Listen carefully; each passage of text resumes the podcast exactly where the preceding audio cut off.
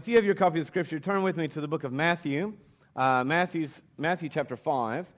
I'm uh, going to be reading verses 3 uh, to 16 this morning. Matthew chapter 5, uh, verses 3 to 16.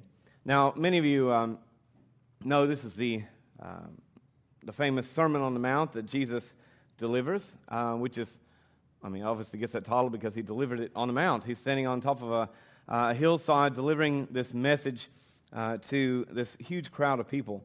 Uh, and a wonderful uh, passage it is, and I, I challenge you to, um, uh, to read through all of this, uh, this passage, especially through uh, Matthew chapter 5 here, as um, this is, and 5 through 7 is really Jesus' message here, and it's all about the kingdom of God. And he teaches some wonderful things. In fact, um, other religions often look at this teaching, the Sermon on the Mount, as one of the greatest ethical teachings of all time. And uh, Jesus has become famous in some other religious groups as being a wonderful ethical teacher. Uh, but we know him as, as far more than that. For Jesus is talking to us as our, our Lord and Savior and how to be uh, more like him as part of his kingdom's work. So look with me in Matthew chapter 5, beginning verse 3. It says, Blessed are the poor in spirit, for theirs is the kingdom of heaven. Blessed are those who mourn, for they will be comforted. Blessed are the meek, for they will inherit the earth.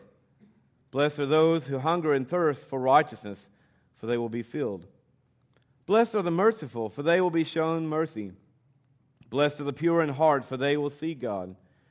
Blessed are the peacemakers, for they will be called the sons of God.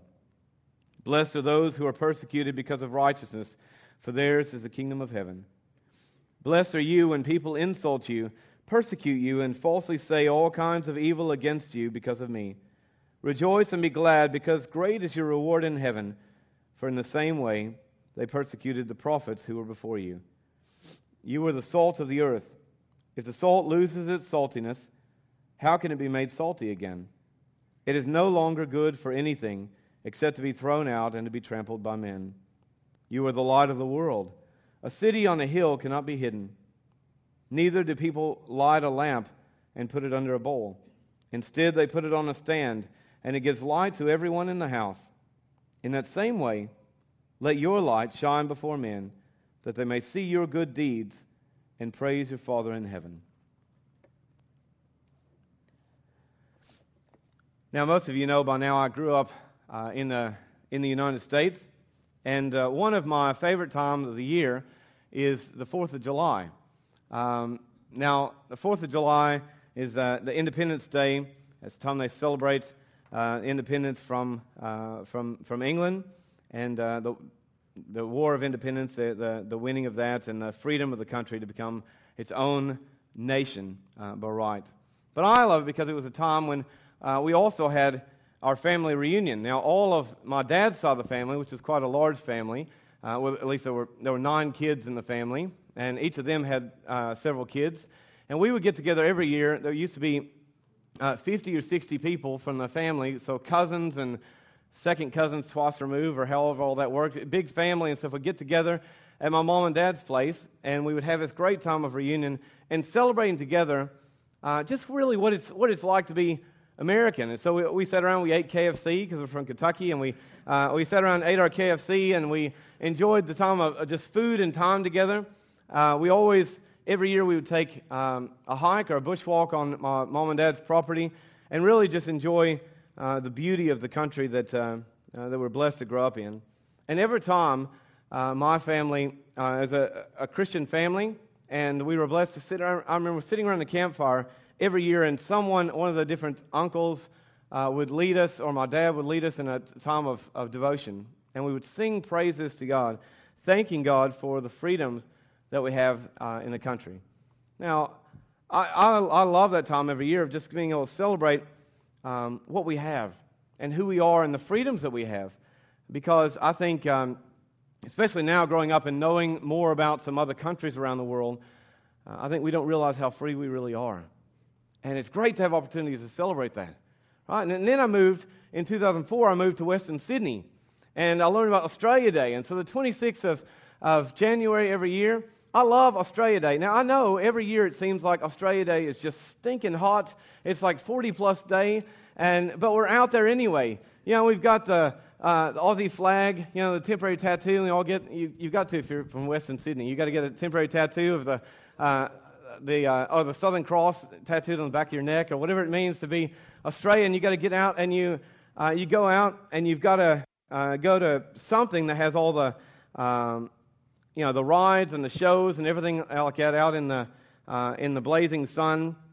You've got to have some meat pies and, uh, or some snacks on the barbie and just really celebrate the freedom that we have and the food and the culture that we have, what it means to be Australian. And I think Australia should always involve uh, some people from the community, some, some mates, and some, some family, and just getting together with family and friends and recognizing the freedom that we have. And I love on Australia Day the, the fireworks because I don't know what it is about fireworks, but to me, it, it just says we're celebrating. Like this is, we are Australia, and, and, and we're celebrating who we are and what we have. And we are one of the most blessed nations in all the world. By the world standards, if you look at, uh, you know, financially, even the poorest people in Australia are among some of the richest people in the entire world. And sometimes I think it's good for us to have a day in which we just go, wow, we really do have it good. We really are blessed in, in, in how God has provided for us and the freedoms that we have, and we need to celebrate that. Well, this passage in Matthew chapter 5 is actually talking some about celebrating who we are as the people of God.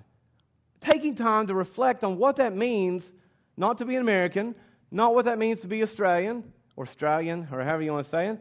Um, Aussie, there you go. My family still say, how do they say Australian or something? no, it's just not right. I can't even say. I say I say Australian, and that's still not right. So uh, my wife still says I say it with an American accent. It's not the same. Uh, same as if I say good on you. She goes, no, that's not right. She says, just don't try to be Australian. Just be an American in Australian. That's fine. Yeah. Um, I just got to give it up. Yeah. So but I, I've found out I don't really belong anywhere anymore. I come here and they're like, oh, you sound like a Yank. I get accused of being Canadian sometimes or American, whatever that is. They say you sound like a Yank. And I go back home and they're like, yeah, you don't sound like you're from here anymore. So I kind of don't fit any place, uh, which is fine. Uh, because part of what it talks about here in, in Matthew chapter 5 to 7 is about being involved in the kingdom of heaven or the kingdom of God. Now, Matthew, if you look in Matthew's gospel, he always calls it the kingdom of heaven. Uh, the other gospel is called the kingdom of God. Same thing. Uh, Matthew, as, as typical uh, Jewish teachers, often didn't use the, the name God uh, because it was so holy and so reverent, so he called it the kingdom of heaven. Same thing, but he's talking about what it means to be a follower of Jesus, what it means to be a Christian, and saying that is our citizenship, that is who we are. Uh, we're no longer just Americans or uh, we're no longer Australians we are one in Christ Jesus and what that means and how we can celebrate that with our life to, to represent Christ in, in how we live and, and what we do. Now, the Bible's view of being blessed is very different from how we see it. We see it as, well, we've got lots of food. There, if there's 30 snags on the barbie, we're, we're fine. If there's, if there's plenty of KFC in the bucket, we're fine. If there's lots of food and family and fellowship, if we're, we're, we're okay as far as uh, the mortgage is concerned and we're okay as far as our family's health, and then we're really blessed. And we thank God for all these things, and He does just pour on the blessings. But the blessings that the Bible speaks of in often different terms than, um, than we see on a kind of a worldly standard. It's not about financial success. It's not even about freedoms from government oppression or anything like that. It's even in the midst of all that we can be blessed. In the midst of hardship, in the midst of difficulty, as the world sees it, we can be a very blessed people. Now, I don't know about you, but some of you who have been around church circles for a while uh, may have grown up reading the King James Bible. Now, I grew up reading the King James Bible in, in all the churches, uh, and when I first started preaching, it was always from the King James. So I always read the Beatitudes going, Blessed are those. Okay? So if, if you're one of the blessed are, uh, blessed are ye who do this, then that, that's fine. You're either blessed or you're blessed. It's the same thing, but sometimes I'll just clarify that. I may say blessed as I'm reading this, and you go, well, what's he talking about? Well, that's just that. It's just the tradition stuff. Um, God looks at the condition of our hearts. He wants us to be blessed even in the midst of tough times. He wants us to be blessed uh, and to say you are blessed even if uh, seems like things are not going too well. In Matthew chapter 5 to 7, and I challenge you to read all of that this week, it just talks all about what it's like to be a follower of God and how to live that out in our life to represent Him. Now, I have found, no matter how much I may try to speak Australian, I can't do it. I'm not, I'm not a natural born Australian. It just doesn't seem to work. I'm always an American, and so I just stand out where I am. I sound American, uh, I act American, whatever. I'm, I'm, just I'm American no matter where I am. And now I found, although I've lived in, only in Australia for, um, you know, since 2004, if I go around the world, I seem to represent kind of America and Australia because people are like, "Oh, you speak weird. You speak funny. Where are you from?" And I, well, everybody I said, "Well, you're not just Australian when you think, when you want to be. You're not just Australian when you, you feel like it. Uh, you are American, you're Australian, you're whatever you are at all times. And we tend to, to not want to do that as Christianity. We tend to want to be Christians when we're in church and we, we're, we're, we're with other people who sing the songs and they love God and we want to be like Christ here. But when we're out in the world, we want to be just like everybody else. We're no longer Christian. And, and the Bible actually says, no, our citizenship is, is in heaven we, our life is to be changed by God's grace so that we represent Him every single day throughout all of life. And so it, it talks about here that we are, we are called to demonstrate God's character. And there's these wonderful passages here in, uh, in verses 3 to 11 that, uh, that talk about how you're blessed by representing God's character uh, in the earth and not really ours. Now, some of you may recognize, or you may have known from the past, that uh, verse 3 and verse 10, um, it says, Blessed are the poor in spirit, and blessed are those who are persecuted, uh, each of those say, um, You will uh, receive the kingdom of heaven. Now, this is a, uh, when he was, uh, when, when Matthew's writing this out, this is a, a term, well, it's just called bracketing, but simply means this is kind of, this whole section is about the kingdom of heaven, what it's like to live as a people of faith. So the beginning verse and the ending verse of this section is all about uh, the kingdom of heaven to say that all these verses are about this. It begins by saying, Blessed are the poor in spirit, for theirs is the kingdom of heaven. Now, poor in spirit, uh, what he's talking about is not, we often think of the poor and destitute out on the streets. Uh, blessed are those who, who have nothing.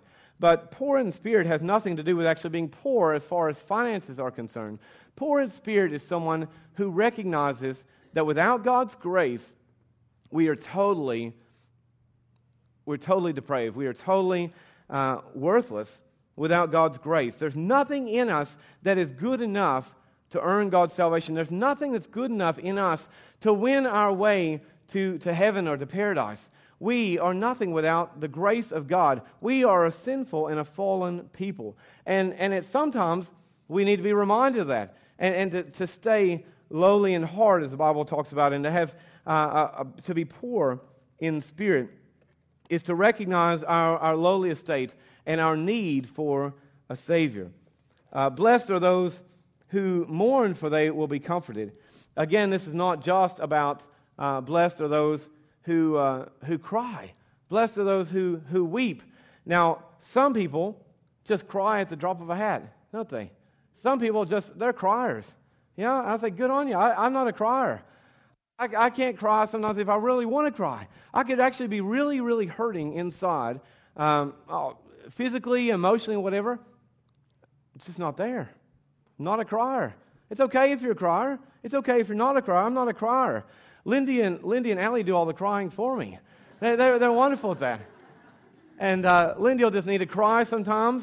And oh, Allie, she needs to cry. Just, get, you know, just, just go with her. They can cry together, and it's wonderful. Uh, sometimes Sometimes criers just need to be held, though, and they need people who can, who not criers to be there for them. But it's not just saying, blessed are those who are criers. I actually used to look at this verse when I was younger and go, why can't I do that? I'm obviously not blessed. I'm not blessed because I, I can't do that. I can't seem to, to cry and to mourn. And I think how wonderful it is sometimes to, for people to feel that emotion and be able to let that out like that. Sometimes it's a beautiful thing to cry for the right things. And actually, the Spirit is saying, not necessarily with the tears, but the Spirit should be where we mourn for the right things.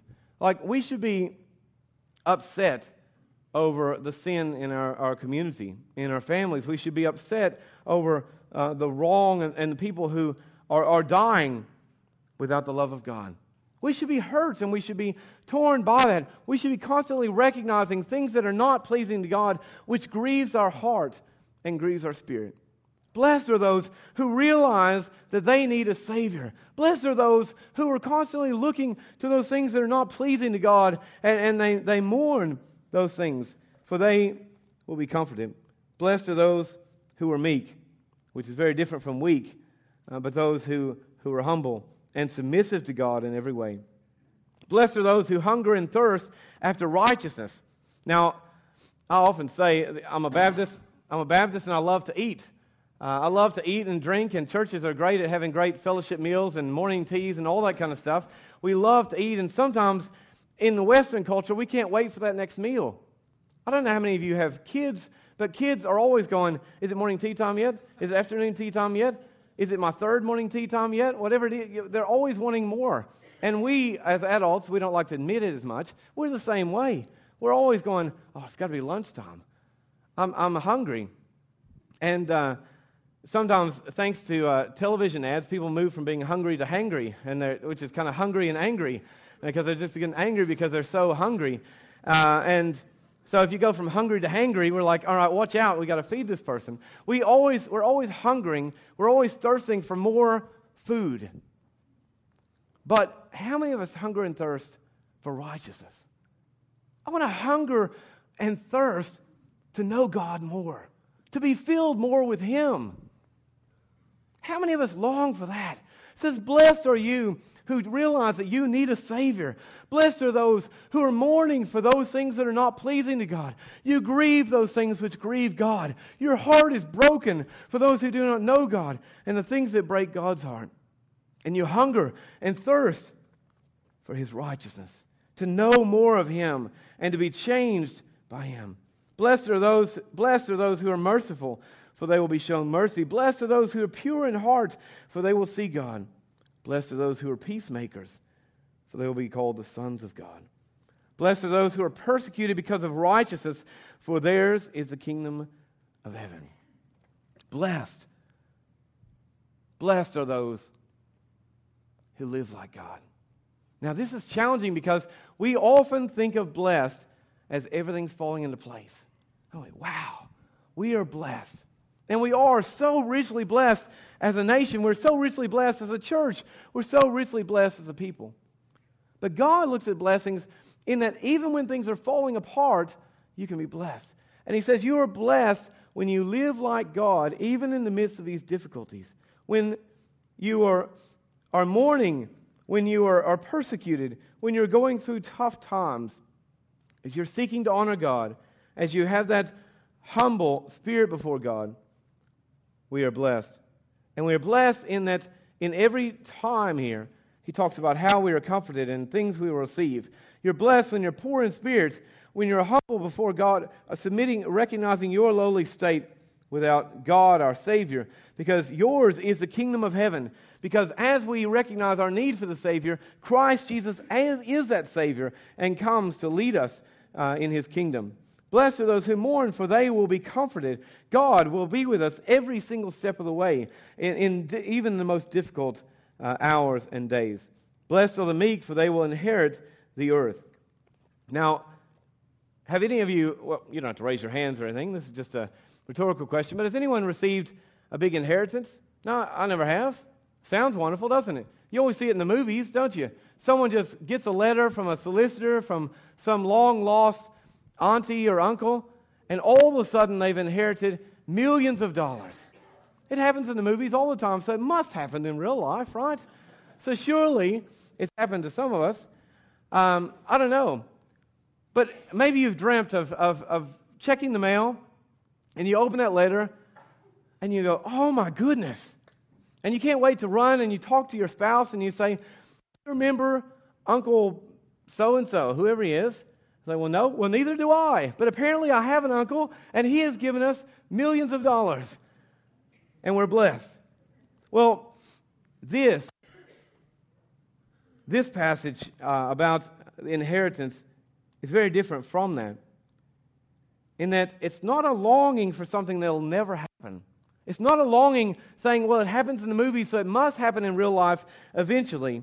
This is something that we can count on. You can bank on these, this inheritance coming through. Blessed are those who are meek, who surrender completely to God. You're not always looking for that check to come in the mail. You're not always looking for that lottery ticket to come through. You know where your inheritance is.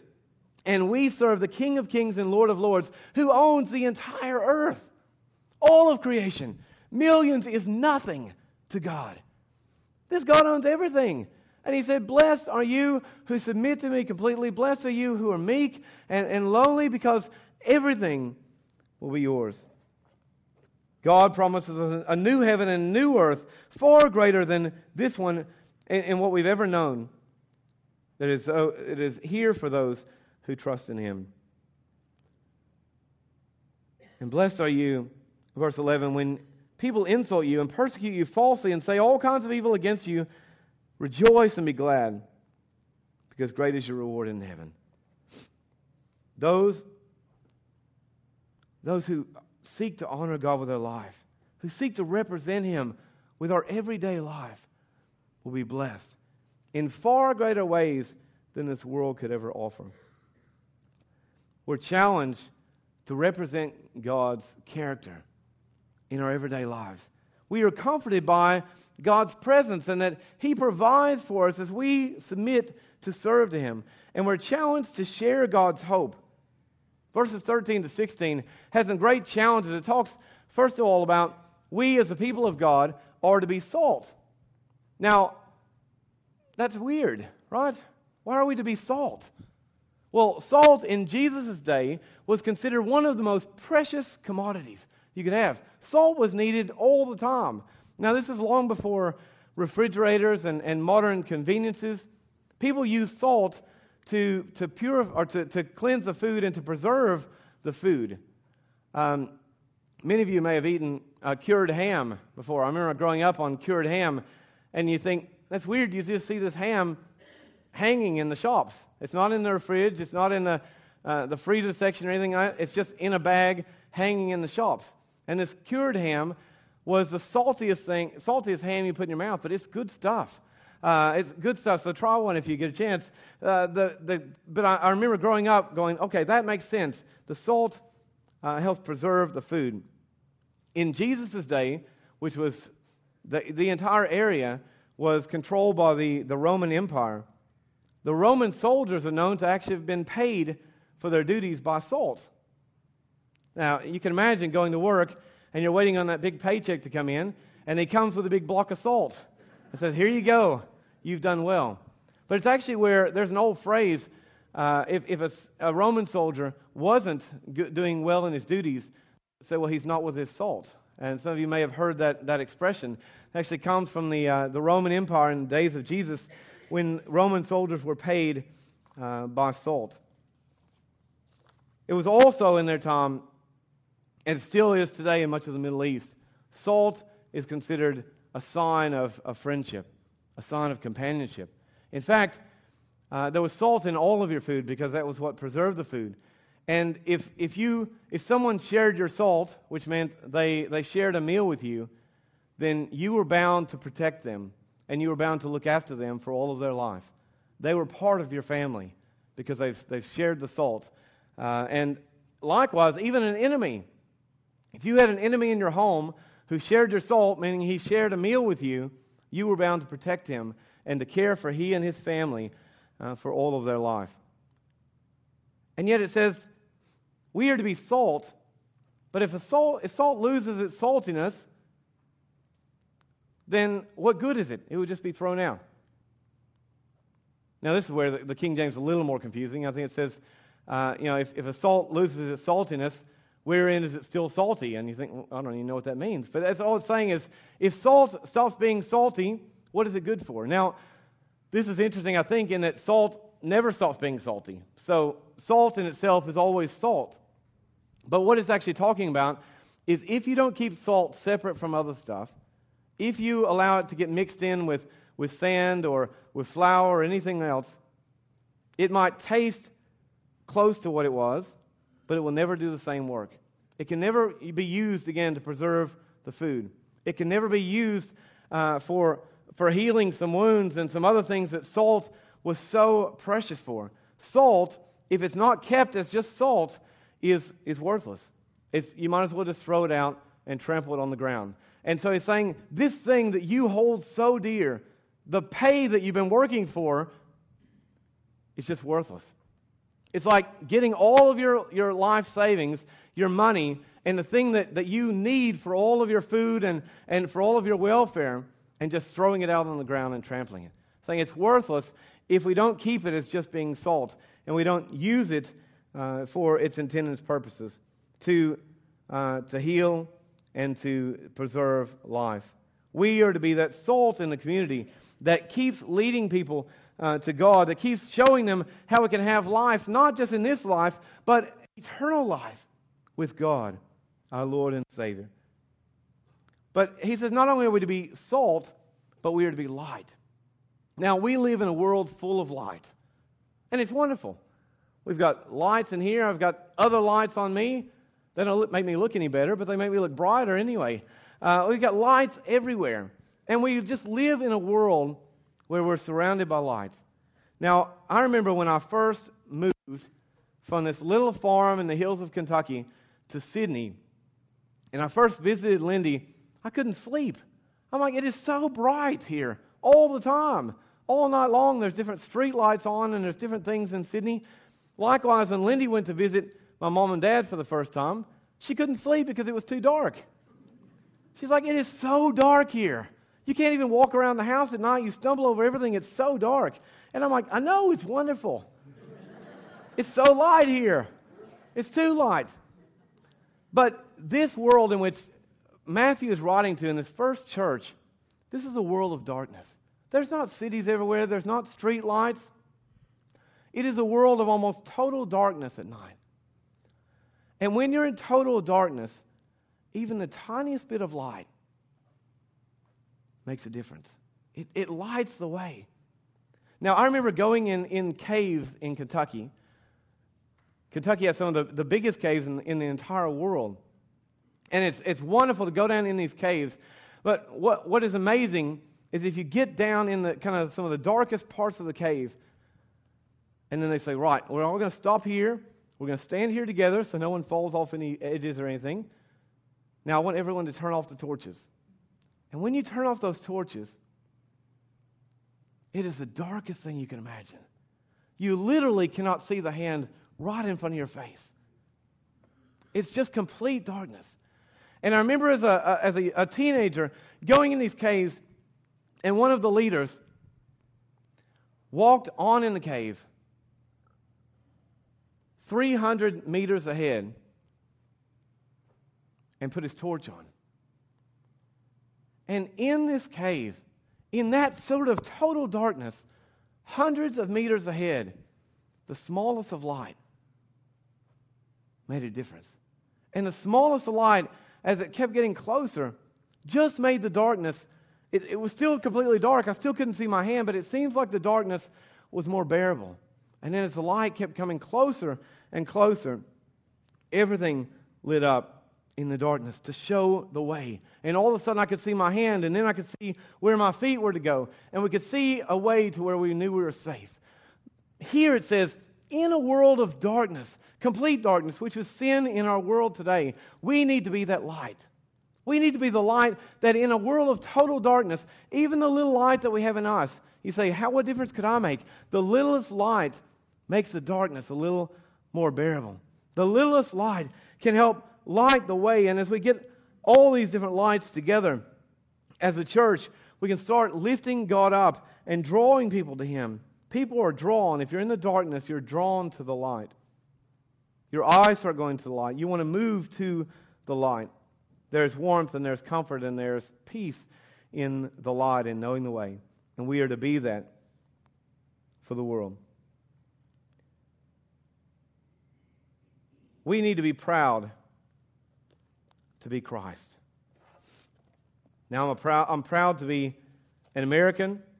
People say Americans are too proud to be Americans. I don't know if there's something about that, but I'm proud to be American. I'm proud to be Australian and to be part of this country. I'm proud of where God has blessed us to, to live and to serve. But we need to be proud to be Christ. We need to represent Him every day. To recognize that we're not just Christians on Sundays. I'm American everywhere, everywhere I am, every day. I represent Australia everywhere and every day. And we celebrate that. We need to recognize that we do the same in our relationship with Christ. To live that out every day. Who are blessed as we seek to honor Him with our lives every day as this church. Let's just pray. Heavenly God, I thank you and I praise you for who you are and how richly you bless us. God, help us to be people who honor you with our lives, who are intentional about living closer and closer to you every day, who are intentional about knowing you and your righteousness. May we hunger and thirst for you. And God, help us to be salt, to be light, to make a difference in our community, to make a difference in our families, to represent you, God, in our everyday lives. So that you, God, provide the healing, so that you provide the preservation, so that you provide the light and the hope and the peace and salvation as we just lift you up and allow people to be drawn to your amazing love, your amazing grace. In Jesus' name we pray. Amen.